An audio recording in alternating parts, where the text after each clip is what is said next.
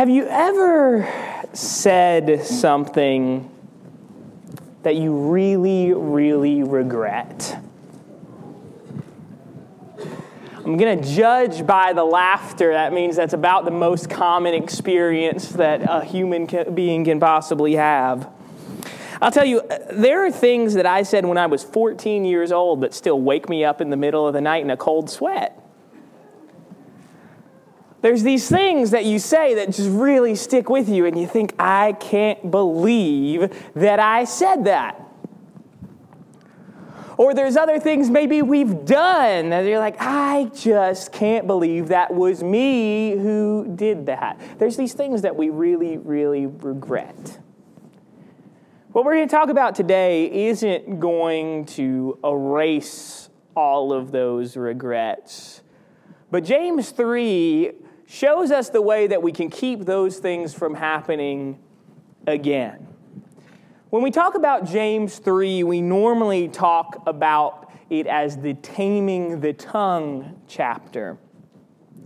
We're not going to do that exactly today. Because James 3 has a lot more to say than just taming the tongue. Plus, that's what Cody's talking about in his Bible class, and I didn't realize that until Wednesday. So, we're not going to talk just about taming the tongue. But I think if we really look at the whole chapter 3, we see a progression that James is trying to show us. Where this self control doesn't start with the mouth, it doesn't start with our actions, it starts in the heart. It starts with what we choose to focus on. And James says if you get your heart right, you'll get your speech right. And if you get your speech right, you'll get your actions right.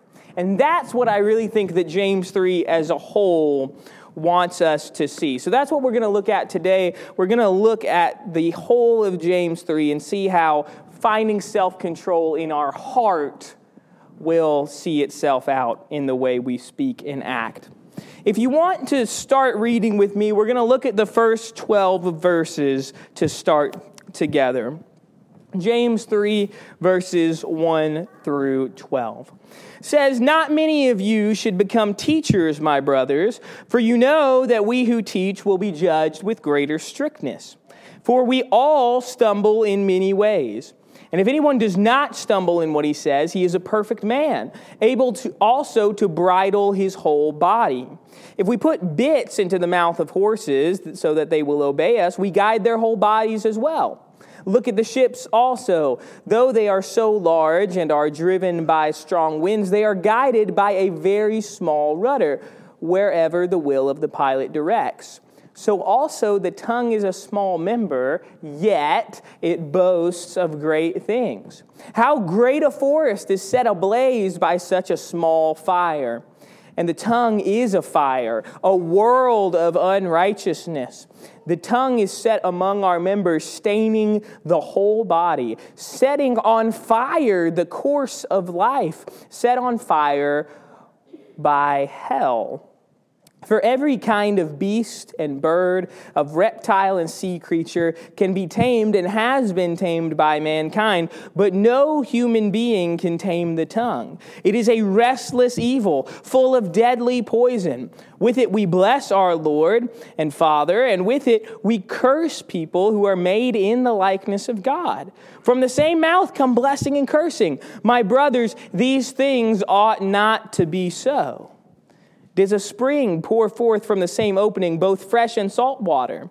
Or can a fig tree, my brothers, bear olives, or a grapevine produce figs? Neither can a salt pond yield fresh water. And we'll stop there for now. I think it's interesting that James starts this section on our tongue with saying that not many should be teachers. He doesn't really pick that back up but he starts by saying, Whoa now. Before you start thinking that you should get up and speaking to God's people, we need to have this conversation. You do know that when you teach God's people, you're going to be held to a higher standard. You're going to be judged more strictly for what you say to the brethren. And I think it's really interesting the reason James gives for that.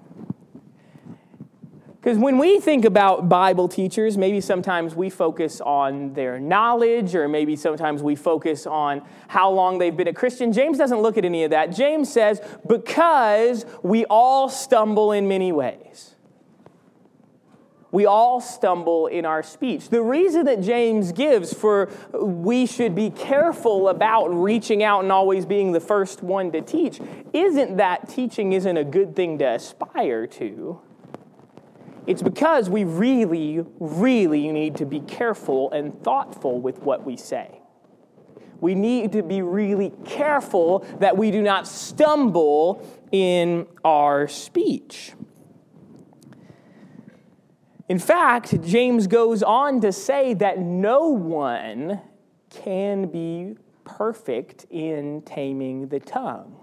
I grew up hearing this passage, hearing that no one could perfectly tame the tongue. And when I heard it, or maybe sometimes even when I said it myself, I would hear it almost as an excuse to stop trying.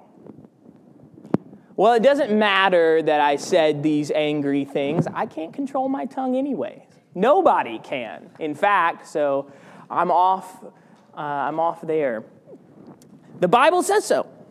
So I guess that's just how I am. Have you ever heard that? You've heard brash, rude people say, hey, I'm just telling it how it is. I'm just telling it the way I see it. That's not the point of James 3. When James says that no one can tame the tongue, he's not saying it as an excuse to just say whatever you want. In fact, if we really look at it, it's about as opposite of that as you can possibly get. James is talking about here is striving for perfection, striving to be made complete in God's path, being made whole in Him. He's not giving us an excuse to use our mouths to just let them run on their own. He's encouraging us to tame our tongues as much as we possibly can. James says if we put bits into the mouths of, oh, how about that? If we put bits into the mouths of horses, they'll follow us. That if we put rudders on ships, they'll follow us. Comparing taming our tongue to the action of bridling. Don't skip over that. James gives us great insight into our self control. The point here that James is really trying to hammer home is that if we get greater control over our speech, we will have greater control over our actions as well. That once we bring our mouths into alignment with God's, our actions will follow behind. The passage says that taming our mouth is a choice, and perhaps one of the greatest aids that we can give ourselves on our Christian walk. That the better our self control over what we say is, the easier our walk with God will be because we've started to bridle ourselves. But maybe maybe I don't fully believe that sometimes. Maybe I don't understand how letting my mouth run wild affects the rest of my Christian walk. That's what James really chooses to hammer on next. Notice the intense pictures that James brings up about how important our speech really is, talking of it as a flame that starts a forest fire and not only a flame, but a flame that comes straight from hell. That's not a it's not an incidental, innocent kind of picture. James is saying that when we let our mouths just run wherever they want to, we are using them for the devil's work.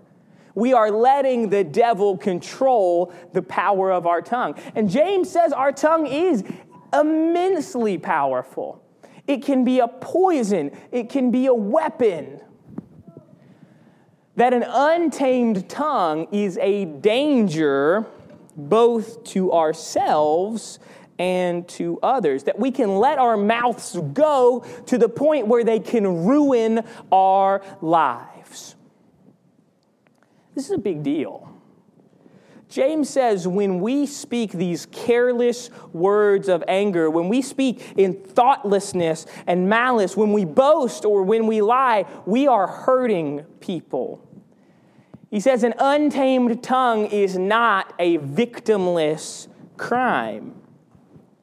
Notice the comparison that James makes. He says, Look, you guys are Christians. You guys are going to come together. You're going to praise God. You're going to sing to Him and to each other. You're going to pray to Him. You're going to say all these great things about how great God is and how you want to follow Him, and that's great. Those are all great, wonderful things. But if you spend the rest of your time, sort of when we would say outside the church building, if you spend your rest of the time speaking in anger and malice, saying the first thing that comes to your mind, cursing your brothers, None of that that you do when you're together at the church building matters. God's not fooled by that because James says you're exposing who, where your heart really lies. That if you sit here and you praise God and you say, God is so great and I want to follow him, but at the same time you're insulting and attacking those who are made in his image, you don't truly love God. You don't truly want to follow him you're showing that your heart isn't as pure as it seems like it is on Sundays. I've been guilty of this sometimes where I'll say something off color, I'll say something that's insulting, and I'll say, okay, but that's not really who I am. I know I said that, but that's not really, that doesn't convey who I really am. And James says it does. James says the careless words you say actually do a better job of conveying who you really are than what you say when you're together with the group on Sunday. Let's look together, if you want to, with me at Luke 6. We'll come back to James 3, but look with me in Luke 6. And we'll read verses 43 through 45. Notice the way that Jesus puts it.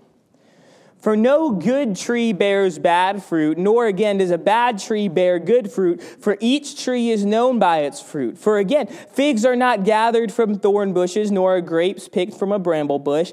The good person out of the good treasure of his heart produces good, and the evil person out of his evil treasure produces evil. For out of the abundance of the heart, his mouth speaks.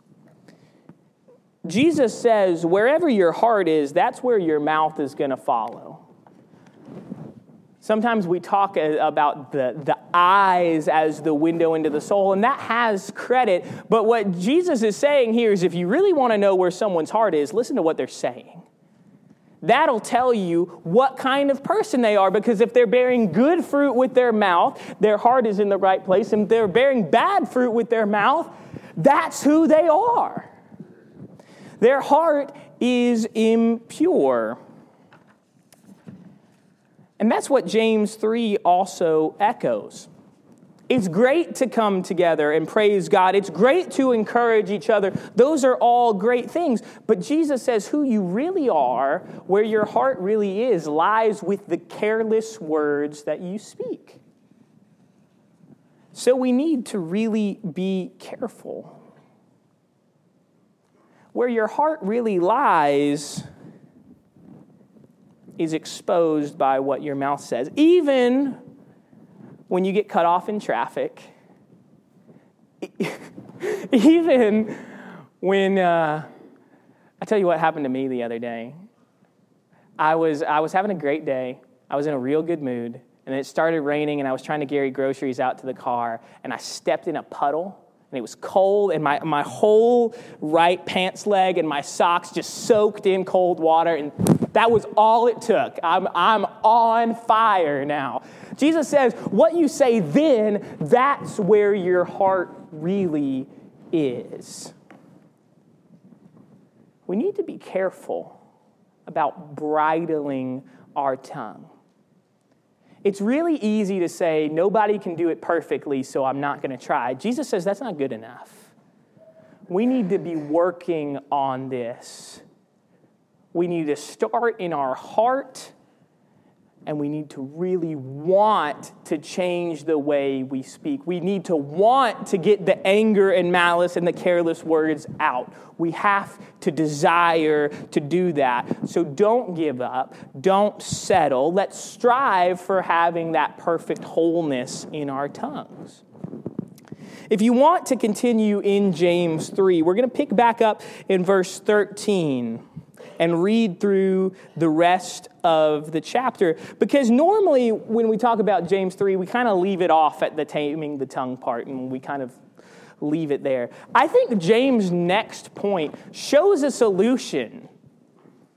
I think James gives us the problem in that the tongue is really hard to tame. And then he says, But if you want to work on that, here's what you can do. So let's look at what James says we can do, starting in verse 13.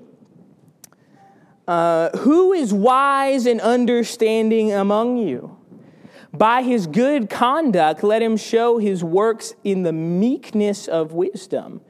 But if you have bitter jealousy and selfish ambition in your hearts, do not boast and be false to the truth. This is not the wisdom that comes from uh, comes down from above, but is earthly, unspiritual, demonic. For where jealousy and selfish ambition exist, there will be disorder in every vile practice. But the wisdom from above is first pure, then peaceable, gentle, open to reason, full of mercy and good fruits, impartial and sincere.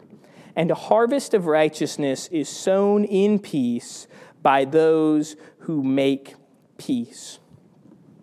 So, we just talked about the trouble of the tongue boasting of these great things, but actually getting us into lots of trouble. And James starts this section with the simple question Who's wise? Who do you think in our group is wise? And I want you to really think about that question. When you normally think of who the wise people are, what decides that for you? And I think for a lot of us, me included, the sort of natural response is those who I hear say good things. Those that sound smart, that's who I see as the wise. And I think that's sort of what James wants you to answer. He wants you to say, those who talk real well, that's who the wise is among us. And James says, I got you. No. Those who are actually wise are those who give examples of serving humbly. They're not those who are always the first to speak. They're not those who boast of great things. They're not maybe the people that make it on the posters and billboards. That's what the world's looking for. That's wisdom of the world. And you want to see where that gets you? It's earthly. It's not of the kingdom of heaven. And in fact, not only is it earthly, it's demonic. It's of Satan's kingdom. That's where this worldly wisdom gets you. James says that's not the wisdom of God. The wisdom of God starts with being pure in heart, it starts with being humble. It starts with being gentle and merciful and forgiving. It starts with listening it starts with being impartial and patient. James says the wisdom of God is a humble heart committed to loving and serving Him and loving and serving others. James says if you want to find the way to really tame your tongue, start with stop caring about yourself. Start with start, start caring about others instead. That if your heart is really committed to being the lowest, your heart is really committed to serving other people, those careless words, those words of anger, those boasts and lies, they're going to follow and they're going to decrease because your heart is where it should be. And those are, that's going to see itself out in actions of righteousness. James says when we truly get our heart in order, not only are the boasts and lies they're going to go away, but we're going to sow actions of righteousness and peace. We're going to sow the good fruits that Jesus was talking about in Luke 6, but that all starts with the heart. It all starts internally before it can go externally. I think sometimes we have this mistaken notion that I can sort of reverse engineer having good fruits. That if I just start by doing and saying the right things, I will reverse engineer having a good heart. I will have a good heart because I did the right things. That's not the picture that James 3 paints. And it's not the picture that Luke 6 paints either. If you want to go back to Luke 6, we're going to pick up where we left off in verse 46. Notice the next thing that Jesus says Luke 6, verse 46. Why do you call me Lord, Lord, and not do what I tell you? Everyone who comes to me and hears my words and does them, I will show you what he is like. He is like a man building a house who dug deep and laid the foundation on the rock. And when a flood arose, the stream broke against that house and could not shake it because it had been well built. But the one who hears and does not do them is like a man who built a house on the ground without foundation. When the stream broke against it, immediately it fell, and the ruin of the house was great. Jesus says there are going to be people that say the right things. They call Jesus Lord. They are on the outside, we would say on Sundays at the church building, they look like they're doing all the right things. When Jesus points this out in Matthew 7, he also says they're doing great actions in my name. You would say they're doing and saying the right things, but yet Jesus doesn't know them because they never truly followed him in their heart. They never truly got their heart humbled and in the right place. And Jesus says, You want to know who is built on my foundation? It's those that have the good hearts that bear the good fruits. It's those that get their heart right and then act on it. The progression that Jesus shows us is not that you can just do the right things and that be good enough. Jesus says the way you start a relationship with me is you humble your heart. You truly want to love me and you want to love others. And then that follows in what you say and do. Jesus says you really want to find the ways where you don't have to wake up in the middle of the night thinking about things you said 10 years ago.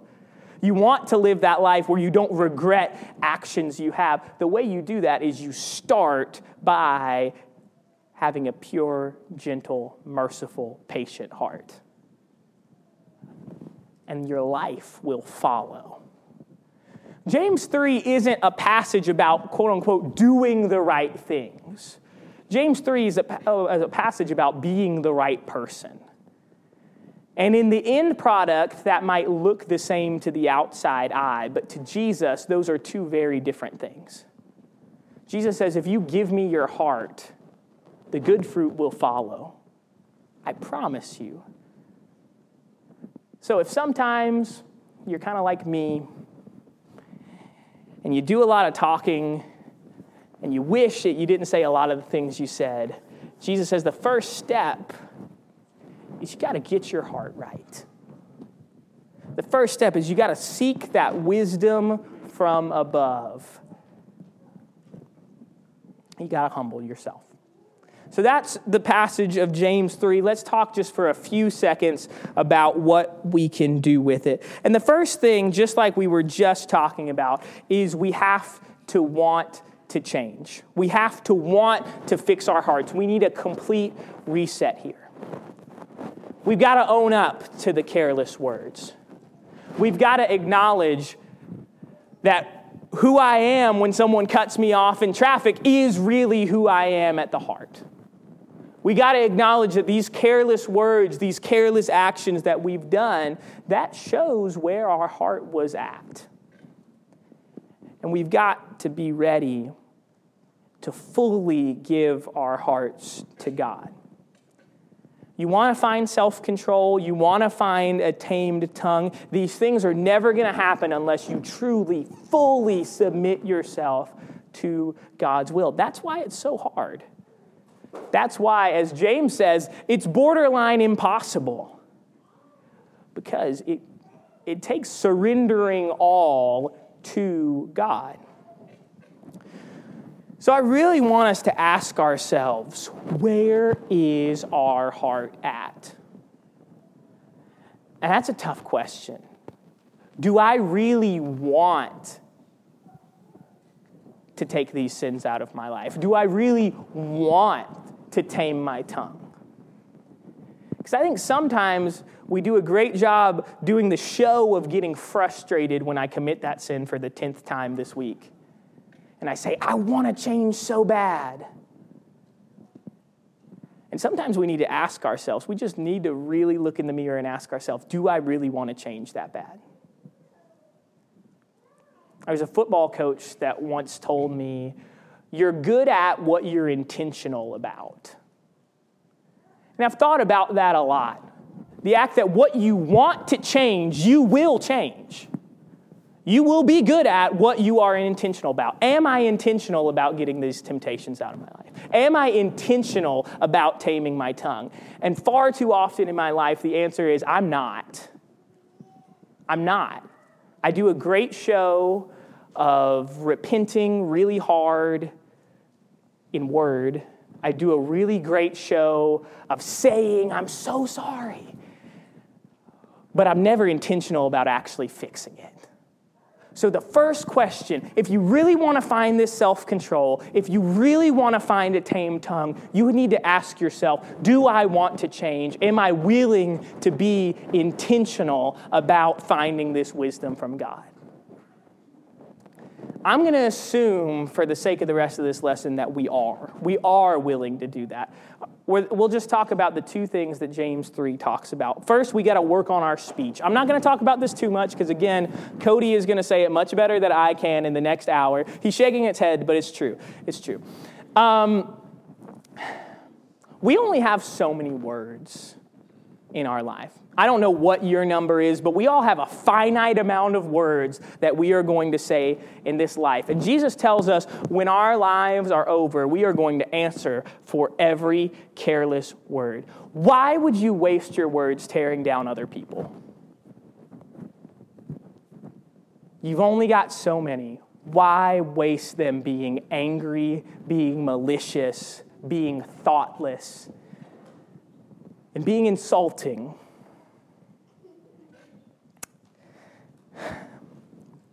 I can't, I can't give you one simple key to get all of the thought, thoughtless, hate, hateful words out of your mouth. I can't do that. But what I can do is give you one thing somebody shared with me that's really helped me over the years. You know, James talked about how can you bless God with your mouth and then curse people that are made in his image. And one time I heard a preacher say, I would tell you his name, but I can't remember who it was. But I, want, I heard a preacher say that the best thing that happened for him in taming his tongue was every conversation he went into, he reminded himself, God loves this person. He loves them just as much as he loves me, and I love this person too. And he said that to himself in his head every single conversation he went into. And he said sometimes he had to say it to himself three or four times in his head. But if you go into a conversation reminding yourself of the powerful love of God, that every person you meet is made in his image, that he loves every person you meet just as much as he loves you, it's going to be a lot harder to look down on people. It's going to be a lot harder to be angry and malicious with people. It's going to be a lot harder to insult and tear down people because you remember they're in the same exact position that you are. So that's the one tip that I have about showing love through our speech is just to remember the power of God's love. To remember that God loves everyone you come across. And that should, if you truly get that and you truly focus on that, change what comes out of your mouth. The last thing we'll talk about before I give you the lesson is let's just practice what we preach. In fact, maybe let's practice a little more than we preach. Some of us talk a lot. I'm the chief most offender. I talk way too much. Let's find ways to be quiet. Let's find ways to serve that don't require talking. There's lots of ways to serve. You can bring food to people who need it. You can do yard work. You can go to someone's sports game. You can give someone who needs it a ride. You can visit the shut in. Whatever it is, there's lots of evangelistic and serving and encouraging work to be done. Do it and don't tell anybody. Do it and humbly let it go. Jesus says the people who do things for other people to see, they have their reward. Their reward's not with God, their reward's with the people who saw. But the people who will receive the word from God are people who honestly want to serve Him and then do it. I'm really good about saying I'm going to serve and then not always following through. So, whatever your thing is, whatever thing that you've been saying, I really wish that someone at Fairview would get this together, just do it. Just do it.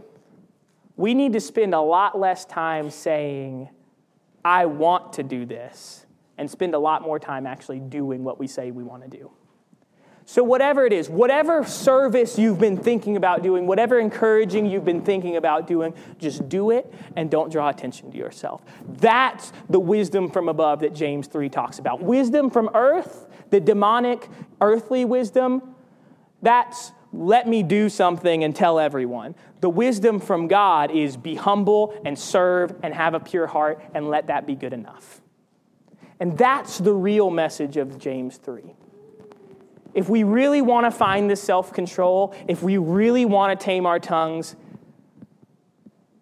we've got to change our hearts. We've got to stop focusing on ourselves. We've got to start looking everywhere but ourselves. Our hearts have to be focused outward, not inward. All right, we're going to say a prayer and then we'll go to our classes.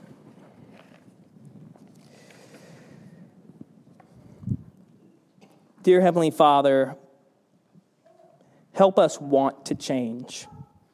Help your perfect word cut us to the heart, and please let it reveal a heart of flesh that desires to humbly serve you. Help us monitor our speech. Help us to bridle our tongues in the best way we can. Please remove all lies and boasting and angry words from our lips. Help us to find true self control. Help us to remove our pride and anything that's in between us and living a life of service to you. Father, we want to grow in you. We want to come into complete alignment with your will as clay in your hand. We desire to follow you in heart and in word and in deed, that we may be founded on your rock that we may be seeds planted in righteousness and peace, so that you can be our refuge in the floods, and that you will help us to grow in you. We pray all this in your perfect Son's name. Amen.